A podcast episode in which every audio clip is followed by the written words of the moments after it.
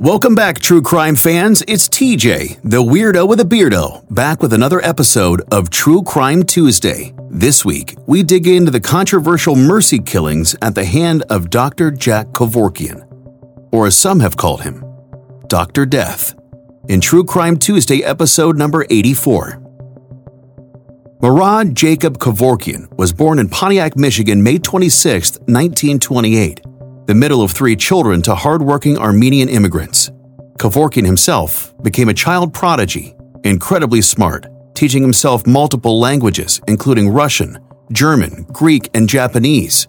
He would eventually graduate high school early at the age of 17, before going off to college and graduating from the University of Michigan Medical School in 1952.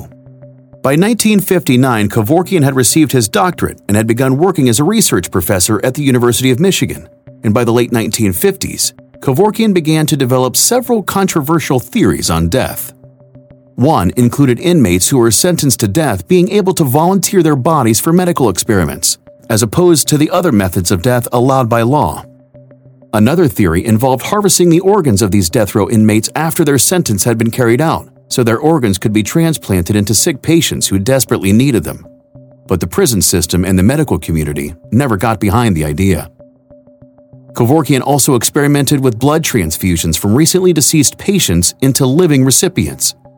While working at the Pontiac General Hospital, he withdrew blood from patients who had recently died and successfully transferred it into living staff members.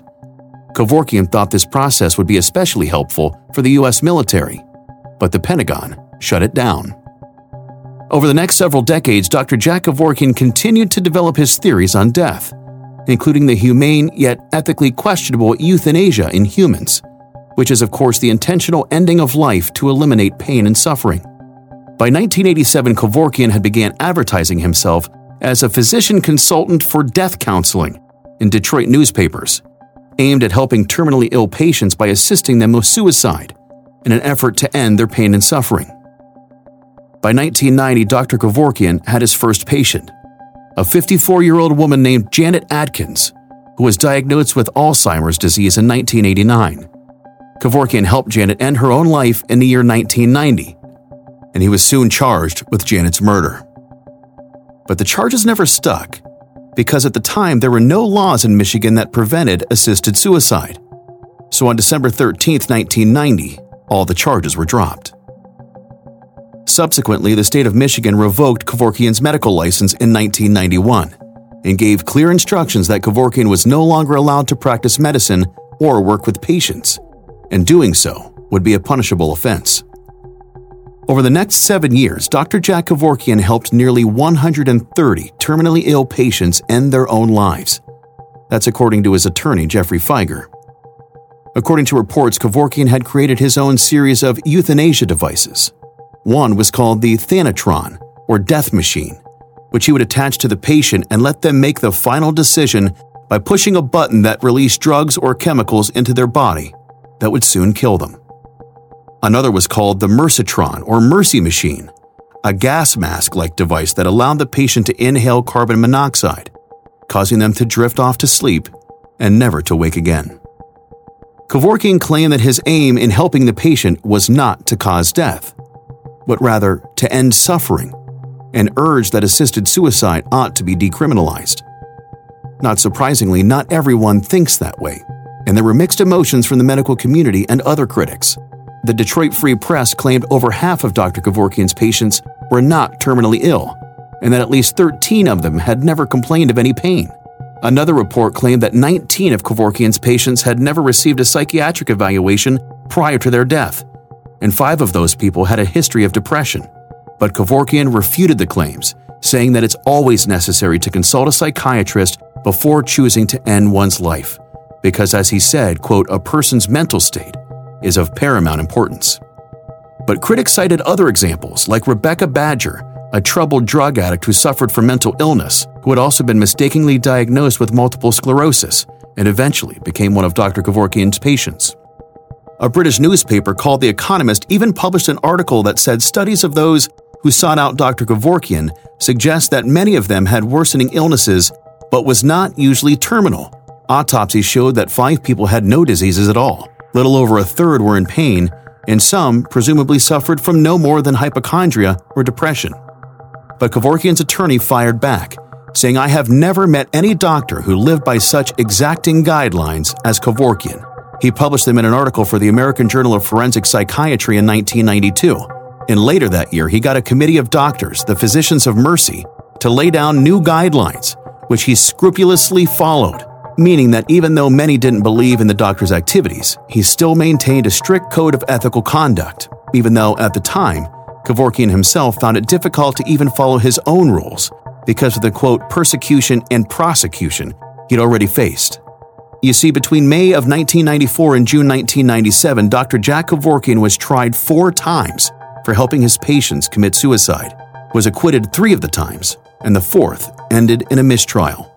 The trial served as a launchpad for supporters of Kevorkian's efforts to ease his client's pain.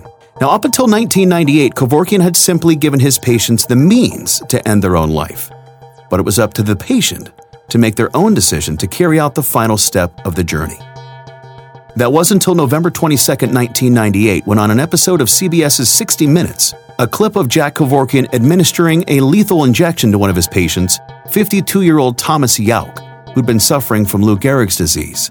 Now, this was a major turning point because since all of Kevorkian's previous patients had carried out the final step on their own, however, this time, it appeared that Dr. Jack Kevorkian had inadvertently murdered one of his patients by delivering the lethal dose himself.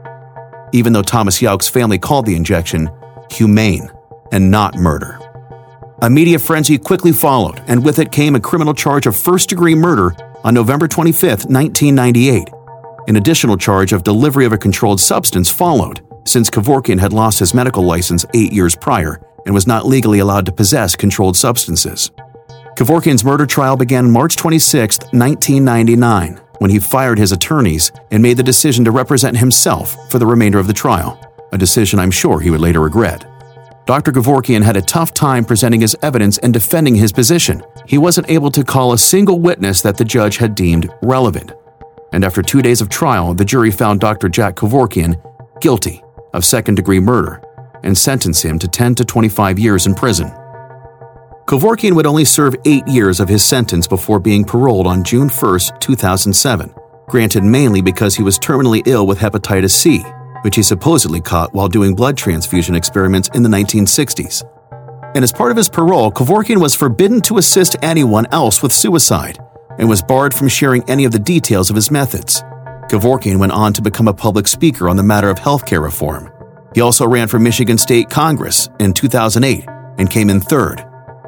However, three years later, on May 18, 2011, Jack Kevorkian was sent to the hospital and diagnosed with liver cancer, most likely a complication of hepatitis C. Less than a month later, Dr. Jack Kevorkian died from a blood clot on June 3, 2011, barely a week after his 83rd birthday.